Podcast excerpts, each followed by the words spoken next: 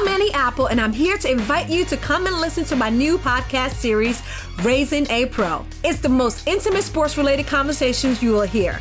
Each week, we explore the journeys of some of your favorite NFL players through the eyes of those that know them best. From Joe Burrow, DeAndre Hopkins, Miles Garrett, Ezekiel Elliott, Nick and Joey Bosa, just to name a few. With exclusive insights and information, we leave no stone unturned. Subscribe now to Raising a Pro on your favorite podcast app.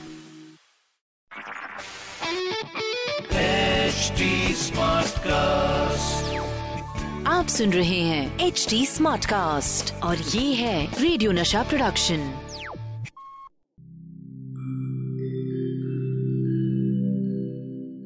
Hi, I'm HT Smartcast, and I hope you're safe and well. Your episode is about to begin. But just a small message of solidarity before that. In difficult times like these, living in isolation isn't going to be easy. But what if working from home, our own comfort zones, helps us discover new ways of being? What if this calm, this rest, it helps us listen to ourselves and the people around us more deeply? While that happens, you can find me at htsmartcast.com, connecting you to the world of comedy, culture, motivation news, you know, just in case you need some smart company. Thanks for listening. Take care. Mahabharat की पूरी cast on home talkies with RJ Anmol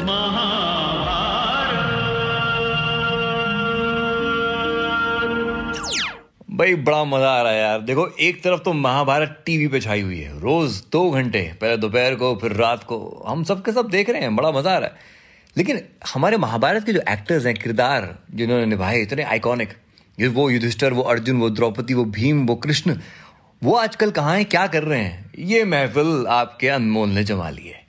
home talkies पे मेरे साथ में महाभारत की पूरी star cast है और मुझे याद आता है अर्जुन भाई की जब वो आती थी स्टार कास्ट तो एक ही नाम था जिसमें बड़ा अचंबा होता था कि यार, ये किरदार भी अर्जुन प्ले कर रहे हैं, उनका नाम भी अर्जुन है। ये बताओ कि आपके अर्जुन बनने की कहानी क्या है? कहानी ये है कि मैं तो रिजेक्ट हो गया था क्या लेकिन I must put it on record it is thanks to Gufi एक दिन इसने मुझे बोला कि तू आ जा इधर। मैं आ गया उधर गया तो कोई भी नहीं था। इसने मुझे कहा कि तू वो सफ़ेद वस्त्र पहन ले जल्दी से। तो मैं पहन लिया। हाँ। और चमन था तो चमन को बोला मेकअप करके इसको मूछे लगा दो यार. And he told me to come. तो जब मैं गया गु, अ, रू, अम, अ, क्या कहते हैं चोपड़ा साहब का रूम जो था वो ऊपर था फ़र्स्ट फ्लोर पे। So as soon as I opened the door with the costume and all, hmm. uh, वहाँ मैंने देखा कि पंडित नरेंद्र शर्मा जी और राही मासूम रजा और सतीश भटनागर साहब सब बैठे हुए थे। अच्छा। तो जैसे ही नरेंद्र शर्मा जी पलटे उन्होंने मुझे प्रणाम किया और कहा कि आइए अर्जुन आइए। तो मैं तो पीछे पलट के देखा मैंने कहा कौन अर्जुन भाई? मैं तो नहीं था। और उधर वहाँ ये उन्होंने सिलेक्ट किया। तो गूफी ने पूछा भी कि पापा जी आपने तो इसको रिजेक्ट कर दिया था कहा कि नहीं नहीं कुछ नहीं ये बस यही हमको अर्जुन हमारा मिल गया। और मेरे लेफ़्ट के ऊपर जब मैंने नज़र डाला तो ओरिजिनल जो द्रौपदी थी उसका फ़ोटो सेशन चल रहा था। That was Juhi Chawla if I am correct me उन्हीं के साथ मेरे फ़ोटो सेशन वगैरह हुए थे। And that was the day I was born as Arjun मैंने तो कभी कुछ जाना ही नहीं था वो तो सिर्फ़ वो एक लोगो था कि भाई हम्म। बहुत ही खूबसूरत भगवान और एक एक व्यक्ति खड़ा है बड़ा हैंडसम वो अर्जुन बाकी उसके अलावा मुझे कुछ नहीं मालूम था। तो जब वो डायलॉग दिया गया तो, तो मेरे बाजू में एक शख्स बैठे थे जिनका नाम था Govinda.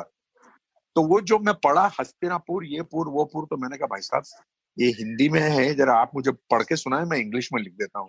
And that's how it started out so ये मेरी कहानी है। गोविंदा गोविंदा एज इन और पापा जी ने भी कहा। Govinda the the actor Govinda वो आपके साथ में बैठे हुए थे। He came as an audition. मेरे पहले Abhimanyu, का audition Abhimanyu, he was finalized for he, Abhimanyu. he, Abhimanyu. Sir वो मेरे पहले के लिए। अगर आप ऑडिशन। का ऑडिशन की लिस्ट देखेंगे गुफी तो मेरे पहले उसने ऑडिशन दिया उसके बाद का मेरा ऑडिशन है चोपड़ा साहब के यहाँ। तो ही वाज वेरी नाइस उसको अभिमन्यु मिला था। एंड आई बट उसको भी मिल गया था अभिमन्यु बट देन उसको लव 86 मिल गई थी तो वो उसकी शूटिंग चल रही थी चंकी उसके बाद चंकी पांडे चंकी पांडे। चंकी पांडे आया करेक्ट करेक्ट चंकी पांडे। इस वक्त प्रवीण पाजी हमारे साथ व्हाट्सएप पे जुड़ रहे हैं। प्रवीण पाजी वो सब आपको सुन सकते हैं तो प्लीज़ आप उनको अपनी तरफ़ से कुछ कहिए। हाँ जी पाजी। ये समझते कि ये सारे बुढ़े हो गए हैं पर आप जवान लगते हैं ये सारे हाँ? और ओए, तो पाजी। अच्छे लोग हैं जवानी अपनी भी इन्होंने पकड़ के रखी है। जवानी को हाथ से जाने नहीं देते। और, और पाजी वो गीता उपदेश में समय रुक गया था ना? तब से हाँ। समय रुका हुआ है हमारे लिए? वो कह रहे हैं गीता उपदेश में समय रुक गया था। तब से समय रुका हुआ है? रुका हुआ नहीं, ये क्या करूँगा। ये लैन ली समा हाँ सारे दे चेहरे ते लाली बरकरार है अच्छा अच्छा प्रवीण बाजी प्रवीण बाजी एक बार सबको। बताओ एक बार बस शुरू करने के लिए बिकॉज़ आपका कॉल हम थोड़ी देर में डिस्कनेक्ट करेंगे यहाँ पे बातचीत शुरू करेंगे आप बताओ कि भीम भीम के रोल में आपकी कास्टिंग कैसी हुई है बताओ आप शॉर्ट में मैं अच्छा बताता हूँ मुझे मुझे याद है कि भीम जब महाभारत बना रहे थे ना चोपड़ा जी तो मुझे कई लोगों ने बोला कि यार वो महाभारत बना रहे B H B R Chopra, उनको मिल। तो मुझे एक एक कॉन्फिडेंस मैं कहा, अगर ऊपर वाला घंटा खड़े खड़केगा ना तो नीचे वाली तलियाँ अपने आप ही खड़केंगी। का फ़ोन आया मुझे एक दिन, और उन्होंने बोला जी चोपड़ा साहब, आपको मिलना चाहते हैं, और तो सब मिल गए हैं, लेकिन भीम नहीं मिल रहा। तो बस, बस काम बन गया। और मुझे इतना नहीं पता था कि महाभारत इतनी चलने वाली है। ये समझा एक दिन का काम होगा। जो है उसके जैसा काम है इसका। इनसे बढ़िया भीम हो भी नहीं सकता। बाजी आपके जैसा भीम कभी ना हुआ है ना कभी हो सकता है। चलो आप समझते तो ठीक है मानता हूँ मैं। नहीं नहीं नहीं we clap for that Praveen, best ओ, सारे अच्छे जो प्रवीण और और देखो दिखता भी बहुत अच्छा है लेकिन उसका राज मुझे मालूम है ये कौन सा क्रीम यूज़ करता है। अर्जुन अर्जुन बोलो। जिसको जिसको जिसको जिसको अनमोल बोलते हैं ना भीम का है पर्सनालिटी ये वाकई में भीम का है पर्सनालिटी है। हमारा भीम अनमोल है। प्रवीण प्रवीण बाजी ये बताइए जब आप भीम बने थे तो आपकी हाइट और आपका वज़न क्या था? मैं उस वक्त एक सौ तीस पैंतीस किलो होगा वज़न। बस बस बस मैं और हाइट क्या थी? हाइट बात बताऊँ? हाइट तो यार यही थी थर्टी फाइव में कौन सी हाइट बढ़नी थी? क्या थी क्या कितनी? सिक्स सिक्स अरे ये कुछ बताऊँ अच्छा। हाँ रूपा जी भी बोल रही है एक रूपा एक बात बताऊँ अच्छा भीम तुम्हें याद है हम लोग का जब शूट होता था तो ऐसे तुम पीछे खड़े हो और मैं सामने खड़ी हूँ तो तुम मेरे चारों तरफ़ से दिखते थे। तुमको याद है? ऊपर इतना यहाँ इतना। मैं बोलता हूँ मैं बोलता हूँ। वो कह रही जब जब शूटिंग होती थी तब रूपा जी के पीछे आप यूँ करके खड़े हो जाते थे पूरा उनको पीछे से घेर लेते थे। पूरा पीछे से सारे चार चारों तरफ़ से वो भीम दिखता था। इतनी अच्छी लड़की है कि इसको प्रोटेक्ट करके रखना पड़ेगा। वाह वाह इसको भी पूछ लो इसको समझ आई हिंदी की? हाँ समझ आए हाँ,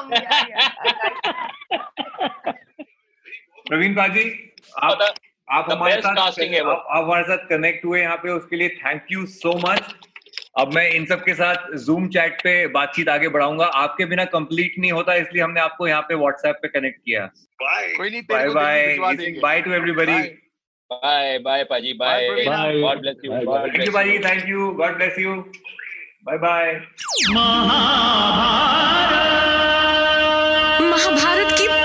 पूरी cast on home talkies with RJ Anmol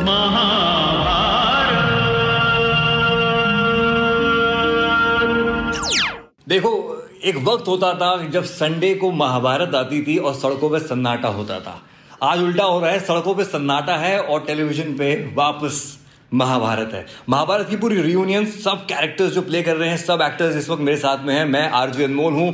home talkies में ये स्पेशल एपिसोड आपके लिए मुकेश खन्ना जी, आपसे मैं एक सवाल करना चाहूँगा। आप अल्टीमेटली तो भीष्म बने, लेकिन पहला रोल आपको कौन सा ऑफ़र हुआ था सर अब अगर मैं इस सवाल का जवाब दूँ कि पहला रोल मुझे कौन सा ऑफ़र हुआ था तो आप शायद हंसेंगे।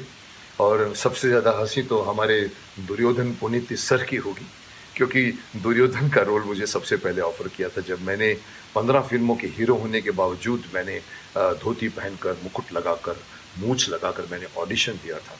और गूफी पेंटर शकुनी महाशय का फ़ोन आया था, मुकेश चोपड़ा साहब things you will be very good Duryodhan. मैंने कहा गूफी मेरे अंदर से विलन नहीं निकलता हीरो मुझे मारता है या मारेगा तो मैं जो लुक दूँगा ना, आप बोलोगे, कम करो कम करो, मुझसे कम नहीं सो मैंने आज तक विलन नहीं किया है। तो मैं दुर्योधन का, जबकि कई लोगों का रिएक्शन आया, Mukesh, Duryodhan is not villain he is one man against five Pandav he is one man against Krishna तुम उसको विलन बोल के उसको रोल मना कर रहे हो? सतीश भटनागर जी का फ़ोन आया था, मेरी पहली फ़िल्म के वो भी राइटर थे उसमें। वो इसमें भी राइटर थे, उनका फ़ोन आया, मुकेश, तुम दुर्योधन का मना करते हो? ये तो ये तो वन मैन मैंने कहा, फिर भी भटनागर जी विलन तो है वो, और मैं नहीं कर सकता तो मैंने दुर्योधन का रोल ऑफ़र मना कर दिया था। क्योंकि वैसे भी मेरी किस्मत में वो रोल लिखा हुआ नहीं था। लेकिन ये बात भी अलग है कि जो मैं चाहता था, मुझे वो रोल भी नहीं मिला, ये मैं आपको बात बताऊँगा। तो सर ये बताइए कि फाइनली जो आप भीष्म पितामह बने ये आप भीष्म पितामह कैसे बने? अनमोल ये एक लंबी कहानी है। आ, मैं समझता हूँ कि डेस्टिनी में लिखा हुआ था कि मुझे सत्ताईस तीस सालों तक आयुष्मान भव कहना लिखा होगा। तो इसीलिए मुझे अल्टीमेटली भीष्म पितामह का रोल मिला। और मैं एक इंटरेस्टिंग बात बता दूँ कि एक बार मैं बेंगलोर में लिफ्ट में था। किसी होटल में हम लोग थे और विनोद खन्ना जी मेरे साथ में थे। और लिफ्ट में जैसे हम जा रहे थे तो he said something which I still remember बोले, Mukesh you you got the cream of Mahabharat मैंने कहा हाँ विनोद जी, मैं तो अर्जुन या करण करना चाहता था। पर डेस्टिनी में शायद ये लिखा हुआ था वो, ये ये जो रोल हुआ है, मैं गूफी को इसका क्रेडिट नहीं दूँगा, जो कि प्रोडक्शन डिज़ाइनर था, जिसने सबका कास्टिंग किया। मैं इवन माफ़ करना बात पसंद ना आए बट इवन चोपड़ा जी को भी ये मैं क्रेडिट नहीं दूँगा क्योंकि उन्होंने मुझे पहले दुर्योधन बनाना चाहा था। आ, मैं आ, कहानी ऐसी है कि जैसे कि मुझे गूफी का फ़ोन आया कि मुकेश हम लोग महाभारत बना रहे हैं जिसमें हमको लंबे लंबे लोगों की आवश्यकता है। तो I was the hero you know for fifteen film मैं उस वक्त फ़िल्म कर रहा था रूही वक्त के शहजादे कैप्टन बैरी दर्द दिल तो अल्टीमेटली मैंने कहा अच्छा ठीक है, महाभारत मेरा पेट सब्जेक्ट था और मैं पहुँच गया और मैंने धोती पहन के, जैसे कि मैंने बिगिनिंग में कहा, मैंने मूछ लगा के, मुकट लगा के, मैंने सबके साथ ऑडिशन दिया और जैसे कि मैंने कहा कि मैं अर्जुन या कर्ण करना चाहता था, लेकिन मेरे सामने ही फिरोज अर्जुन का रोल लेकर उड़ गया। उधर से पंकज धीर की एंट्री हुई, वो भी कर्ण का रोल लेकर उड़ गया, दोनों को मैं जानता था। अर्जुन को मैंने एक प्ले में डायरेक्ट किया था जब मैं कॉलेज में पढ़ा करता था लॉ कॉलेज में। तो मैंने उसको एक कॉलेज में इंटर कॉलेज प्ले के लिए मैंने इसको डायरेक्ट किया था सो आई न्यू हिम जिस टाइम डॉक्टर साहब ने ऑफ़िस में कहा, अरे अम्मा, कल हमने अर्जुन देखा। तो मेरे कान खड़े हो गए because I used to sit there in the office जो मैं शायद किसी और प्रोडक्शन ऑफ़िस में आज तक नहीं गया। और मालूम पड़ा कि उन्होंने कल एक सीरियल देखी थी, जिसका नाम था कहाँ गए वो लोग आई थिंक धीरज कुमार की थी। जिसमें एक लंबा एक फिरोज था तो मैंने कहा ये रोल गया। क्योंकि अर्जुन का वो फेस थोड़ा ग्रीक टाइप है और वो, मैंने कहा ये रोल गया। फिर उसके बाद पंकज धीर पंकज धीर मैं कर्ण करना चाहता था एक्चुअली अर्जुन भी करना चाहता था। पंकज धीर मुझे उस जमाने से जानता है जब मेरी पहली फ़िल्म खूनी शुरू हुई थी, नरेंद्र बेदी के डायरेक्शन में। और वो असिस्ट किया करते थे वहाँ पर। तो he used to be my in front of me as an assistant director तो उसको रोल मिला, मैंने कहा ये रोल भी गया। और अल्टीमेटली मैंने द्रोणाचार्य के लिए हाँ कह दी, जब गूफी ने मुझे फ़ोन किया। बोला, एक रोल बचा है मुकेश, मुझे नहीं पता तुम करोगे कि नहीं करोगे। मैंने कहा, कौन सा? बोला, द्रोणाचार्य। अब मैंने दो सेकेंड में कह दिया कि मैं करता हूँ। मेरे भाई साहब मेरे साथ में बैठे थे। बोला, तू पागल है, तूने दुर्योधन का मना किया है। One man against five Pandav और तुम एक आचार्य का रोल कर रहे हो, गुरु का। मुझे याद है मेरे मुँह से निकला, मैंने कहा वेद भाई, इस महाभारत में सभी लोग योद्धा हैं। It all depends how you depict them और मैंने महाभारत बचपन में चाट चाट ली थी। मतलब मुझे जितना नॉलेज महाभारत का, शायद महाभारत कैंप में भी उतना नॉलेज नहीं होगा किसी को। मैं बचपन में बच्चों को महाभारत पढ़ के सुनाया करता। So I was you know moulded from Duryodhan to and this thing but एक लास्ट में एक छोटी सी बात कहूँगा कि मैं अर्जुन का रोल करना चाहता था, क्योंकि मुझे मालूम था कि अर्जुन जो है वो हीरो है महाभारत का। एक मुझे बाद में जब मैं, ना, जब जब मैं ज्वाइन कर दिया और जब बाद में जब महाभारत बनती गई और जब मैंने सीन्स देखे, हालाँकि मैंने पढ़ा था, उस वक्त मैंने गौर नहीं किया, मुझे लगा कि ये रोल मैं नहीं कर सकता था। और रीज़न था वो जो ब्रहन्नल्ला का रोल जो जो हमारे फिरोज ने बहुत अच्छा किया। इनफैक्ट मैंने मज़ाक में उसको कहता तेरे को और कोई काम नहीं मिलेगा, ये काम तो मिल जाएगा तेरे को। बहुत अच्छा काम किया, उसने डांस ये, वो। मैं शायद नहीं। तो मुझे लगा कि ऊपर वाले ने भी मुझे जो कुछ भी करता अच्छे के लिए करता। मैं वो रोल करता तो काफ़ी कॉन्शियस रहता वो वो सीन जो पूरे एक सीन आया था जिसमें वो आ, अपने आप को छुपा कर वो बृहन्नला बनकर रहता है वो। आ, तो वो रोल मैं शायद इसीलिए शायद अर्जुन मुझे नहीं मिला। But Karna yes I could have done Karna because Karna was the anti heroes role in those those years and Pankaj Dheer has done a splendid job good job अच्छा अच्छी uh, एक डील डॉल थी, उसकी एक look उसकी अच्छी थी। और बट मुझे as Vinod Khanna set you got the cream of Mahabharat doctor साहब ने पूरी महाभारत जो है वो वो जो है वो भीष्म पितामह के पॉइंट ऑफ़ व्यू से लिखी थी, पाँच generation from Shantanu to Abhimanyu.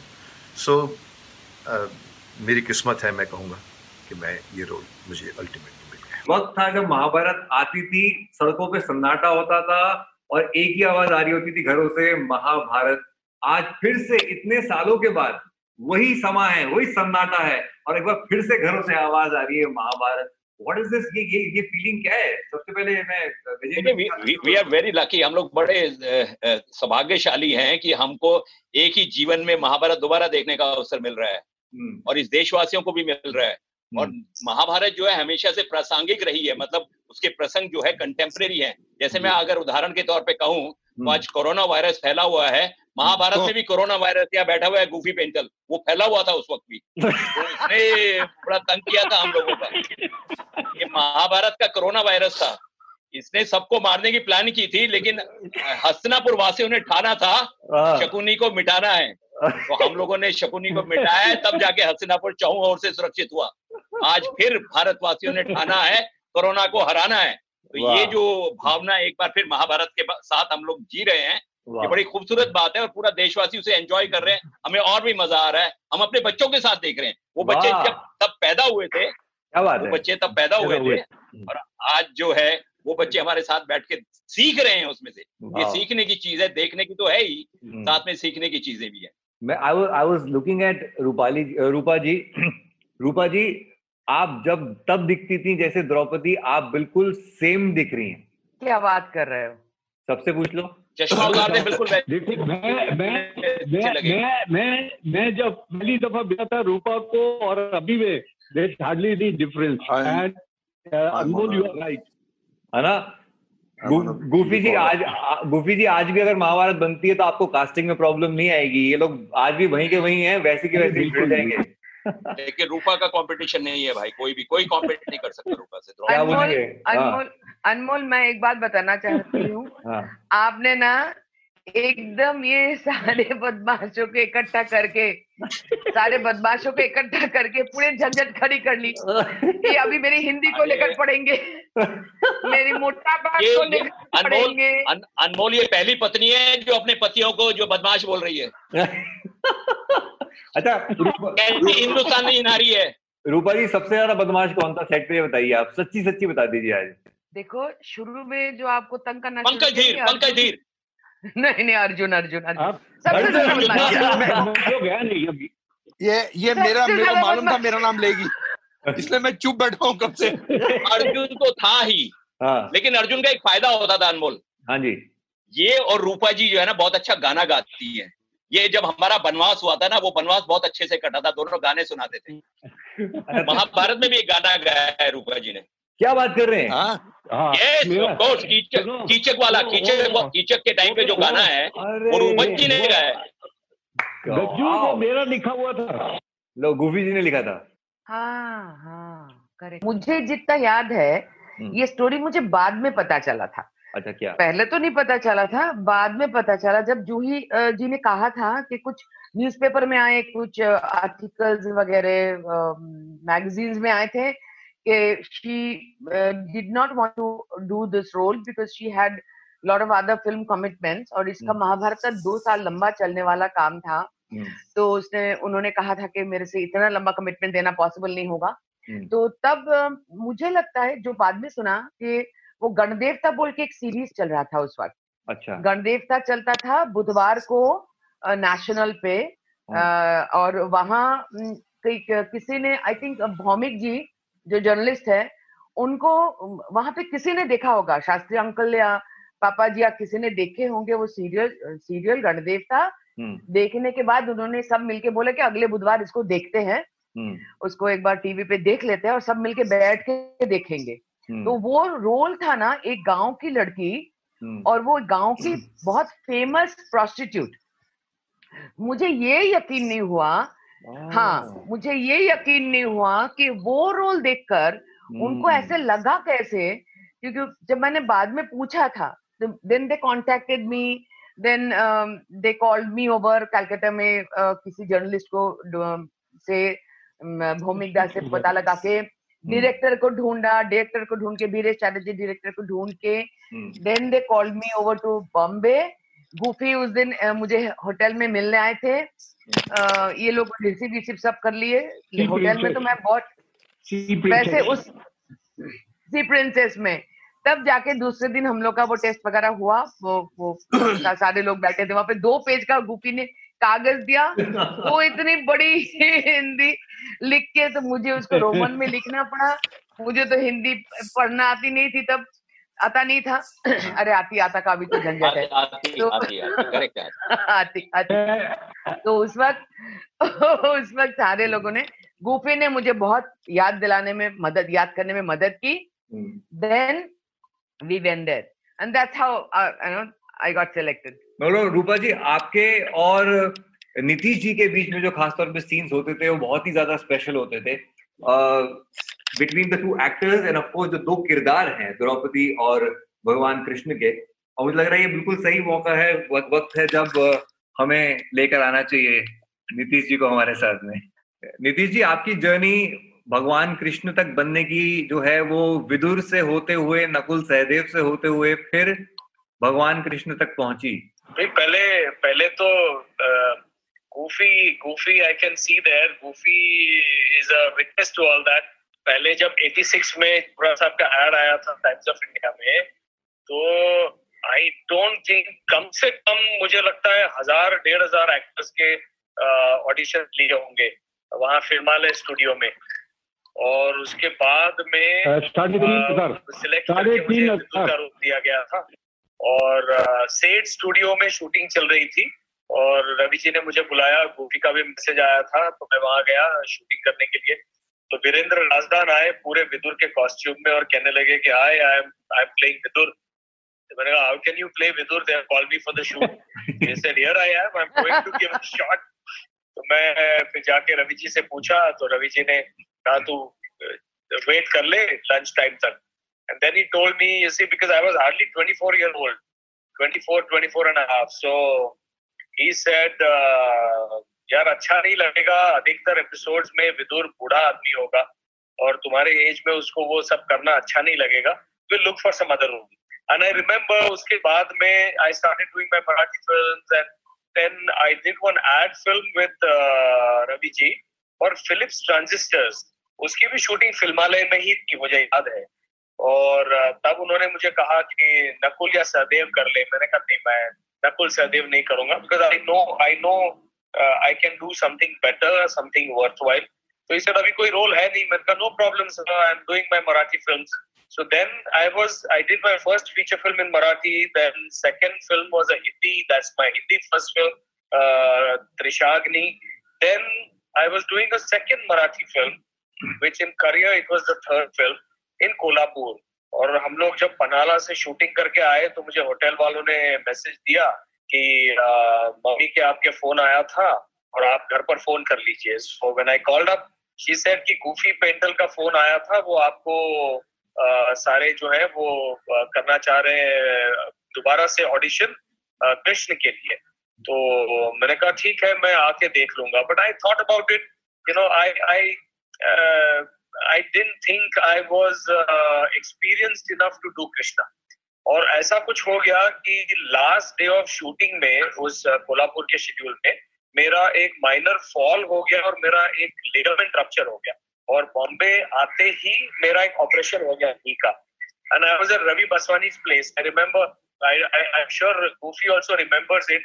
So I think Goofy को जब बोला गया ने ये बोला uh, he asked me क्या क्या करोगे कैसे करोगे तो आई told Goofy कि आप रवि जी को प्लीज़ बता दो, चोपड़ा साहब को भी बता दो कि I am inexperience to do Krishna you need a more experienced actor तो वो होते होते then I was I recovered in a weeks time 10 days time and then I was Ravi Burman is assistant director in a serial तो उस serial में भाग्यश्री पटवर्धन ने एक episode किया था उनकी डबिंग कराने के लिए मैं उनको लेके गया था बीआर के स्टूडियो में। वहाँ रवि जी ने मुझे पकड़ लिया और कहा कि यार तुम क्यों अवॉइड कर रहे हो? I gave the same reason and he said यार तू कर तो ले वो, वो स्क्रीन टेस्ट तो कर ले ऐसे रोक के कर लेते हैं। And I remember Gajendra was also there for the screen test at the same time if I am not wrong so then we did the screen test and that's how it happened wow क्या बात है।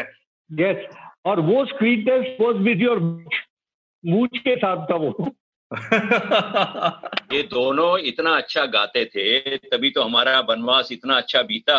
वाह जी वाह तो हो जाए। अभी भी अभी भी वनवास का ही वक्त चल रहा है सर। ये जो वक्त चल रहा है हो जाए इसमें दोनों का हो जाए। ये ये उसका स्केल ये है। ये दिल दीवाना है दिल तो दीवाना है।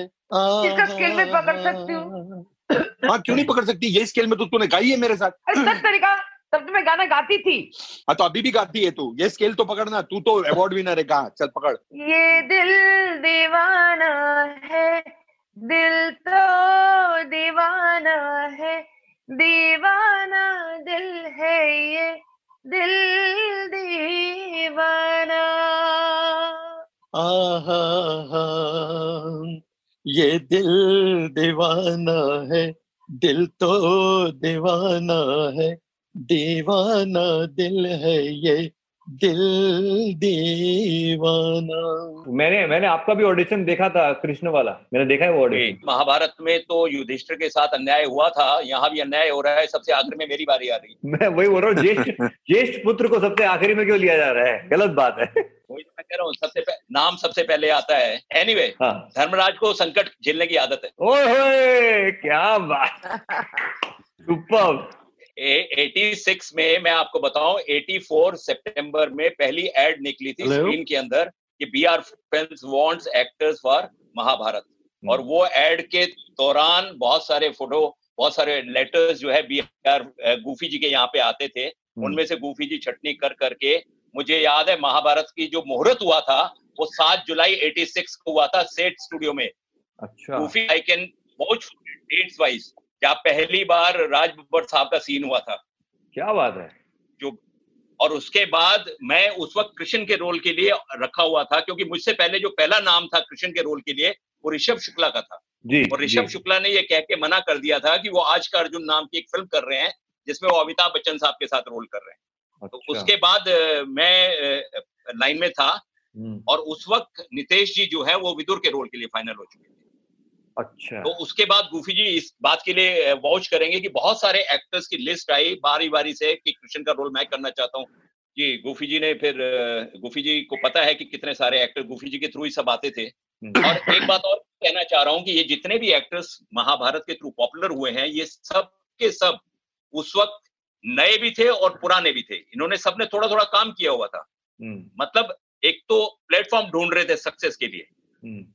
वो प्लेटफॉर्म किसी को मिल नहीं रहा था लेकिन महाभारत ने वो सबको प्लेटफॉर्म दिया जहाँ से उन्होंने सबने जंप किया एक साथ। तो उस वक्त फिर एक मौका ऐसा आया जहाँ मतलब बहुत शॉर्ट में बोल रहा हूँ कि नितेश जी जो है फाइनल हुए कृष्ण के लिए और मुझे बलराम के लिए शिफ्ट किया गया। But I was not happy मुझे अच्छा नहीं मुझे मुझे अभी तक मेरे पास बलराम का लेटर है जो लेटर मैंने साइन किया था बी आर फ़िल्म के लिए। ये बलराम में पेंडिंग रखा गया अच्छा। और 17 अगस्त 1988 वो दिन मैं कभी भूल नहीं सकता। एक दोस्त के साथ में फ़िल्म सिटी गया था घूमने किसी रोल के लिए किसी और सीरियल में और वहाँ पे रवि साहब शूटिंग कर रहे थे तो प्यारे लाल जो थे हमारा खाना बनाते थे बीआर फ़िल्म से सबका। वो वहाँ पे कुक थे तो मैंने प्यारे से पूछा अंदर कौन? पापा जी शूटिंग कर रहे हैं कि रवि साहब है? तो उन्होंने कहा रवि साहब है। तो मैंने कहा रवि साहब के साथ तो ट्यूनिंग थी तो हम मिलने चले गए अंदर तो उस वक्त वो सीन चल रहा था जब भीषम पितामा अंबा अंबिका अंबालिका को जीतने आते हैं और वो तीर से सबके मुकुट गिराते हैं। तीसरा या चौथा एपिसोड का उस वक्त रवि साहब की नज़र मेरे पे पड़ी उस वक्त युधिष्ठिर का रोल कर रहे थे ललित तिवारी जिन्होंने बाद में संजय का रोल किया। अच्छा बाप रे बाप क्या कहानी है उस वक्त रवि साहब रवि साहब ने मुझे देख के बोला तू क्या कर रहा है? तो मैंने बोला कि मुझे बलराम दिया है। बोले ओके ओके। तो सोचने लगे। फिर वो शॉर्ट में बिज़ी हो गए। शॉर्ट में आने के बाद उन्होंने मुझे बोला धर्म चोपड़ा साहब खड़े थे। उनको बोला I am not happy with the boy जो युधिष्ठिर का रोल कर रहा है। हम इसको ट्राई करें? तो धर्म चोपड़ा साहब ने मुझे देखा और कहने लगे अच्छा लगेगा। तो मुझे बोला कि, कपड़े पहन के आया तू। ड्रेसमैन को और मेकअप मैन को भेजा कि ड्रेस पहन के आया मैं ड्रेस पहन के आया। तो पूछा कि कैमरामैन से थे धर्म चोपड़ा साहब? उनसे पूछा, कैसा लग रहा है? बोले, बहुत अच्छा लग रहा है। तो बोला, एक काम कर पूरे गेटअप करके आ। मैं जाने लगा तो उन्होंने फिर आवाज़ दी कि, एक मिनट रुक, कल क्या कर रहा है तू? मैंने बोला, मैं फ्री हूँ। फ्री तो होते ही थे, अब काम तो नहीं हमारे पास। चाहिए वो यही है। तो मैं मुझे बोले कि कल ऑफ़िस आ जा। ऑफ़िस गए तो ऑफ़िस में मुझे पूरा गेटअप युधिष्ठिर का मेकअप करके तैयार करके चोपड़ा साहब के सामने पेश किया गया। गुफी साहब उसमें सहायक थे। गुफी साहब लेके चोपड़ा साहब के पास गए। तो चोपड़ा साहब ने कहा अच्छा लग रहा है राही साहब को दिखा लो। हम्म। तो गुफी जी बोले चलो राही साहब के पास चलते हैं। रवि जी ने भी देखा। तो जैसे नीचे उतर रहे थे फ़र्स्ट फ्लोर से सीढ़ियों पे राही साहब ऊपर आ रहे थे। अच्छा। तो राही साहब को बोला गया कि देखिए इनको चोपड़ा साहब ने युधिष्ठिर के रोल के लिए किया कैसा लग रहा है? हम्म। तो उन्होंने कहा कि अच्छा लग रहा है पंडित जी को दिखा लो पंडित नरेंद्र शर्मा जी बिकॉज़ हम्म, वो फाइनल अथॉरिटी थे। Then Gufi ji myself Chaman जो मेकअप मैन थे चोपड़ा साहब की मर्सिडीज थी गोल्डन कलर की six seven double four Gufi ji. उसमें हम चारों मैं युधिष्ठिर के गेटअप में नरेंद्र शर्मा जी के घर ट्वेंटी रोड पे गए ट्वेंटी रोड पे गए। सुनिए अब आगे की कहानी बहुत इंटरेस्टिंग वहाँ गए तो पंडित जी की बेटी खड़ी थी। तो उनसे कहा गया तो बोले कि पंडित जी पूजा कर रहे हैं। करीब 20 मिनट के बाद पंडित जी बाहर आए और गुफी जी ने उनसे कहा कि इनको चोपड़ा साहब ने युधिष्ठिर के रोल के लिए रखा है कैसा लग रहा है? तो पंडित जी की आदत होती थी वो ट्रांस में चले जाते थे। तो उन्होंने देखने लगे हाँ मेरा युधिष्ठिर रथ से उतरा। दोनों तरफ़ सेनाएँ खड़ी हैं। वो गया भीष्म पितामह के पैर छुए उन्होंने आशीर्वाद दिया अर्जुन ने पूछा कि हम तो युद्ध आरंभ होने से पहले ही हार गए। ये पूरी कहानी उन्होंने कही और जैसे ही पलटे मेरी तरफ़ कहने लगे यही है मेरा युधिष्ठिर जी ने मुझे बोला बधाई हो बधाई हो बहुत बड़ा रोल मिल गया। अरे सुनिए बाब उसके आगे जब जब उसके बाद गाड़ी में हम वापस ऑफ़िस आए ड्रेसेस चेंज की नीचे आए तो जो मेकअप मैन डिपार्टमेंट था और ड्रेस मैन डिपार्टमेंट सबने बोला पार्टी पार्टी पार्टी। हम्म। मैंने जेब में हाथ डाला मेरे पास डेढ़ सौ रुपए थे। मैंने वो डेढ़ सौ रुपए निकाल के उनको दे दिए और उसके बाद जब बस की तरफ़ जाने लगा बस पकड़ने के लिए तो मेरे पास पचास पैसे भी नहीं थे। तो मैं वहाँ से डीएन नगर तक पैदल आया था मुझे याद है अभी। वो दिन मैं कभी नहीं भूल सकता। बारिश हो रही थी और मैं उस बारिश में पैदल चलते हुए मैं डीएन नगर अपने रूम तक आया था। मतलब धर्मराज आपका कष्ट आपका कष्ट वहाँ से शुरू हो गया ये सारे भाइयों ने ये सारे भाइयों ने कष्ट के अलावा दिया क्या है मुझे?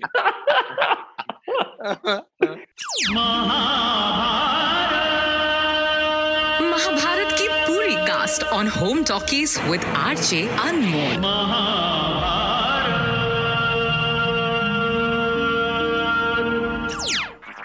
आप सुन रहे हैं एच डी स्मार्ट कास्ट और ये था radio Nasha production H smart cast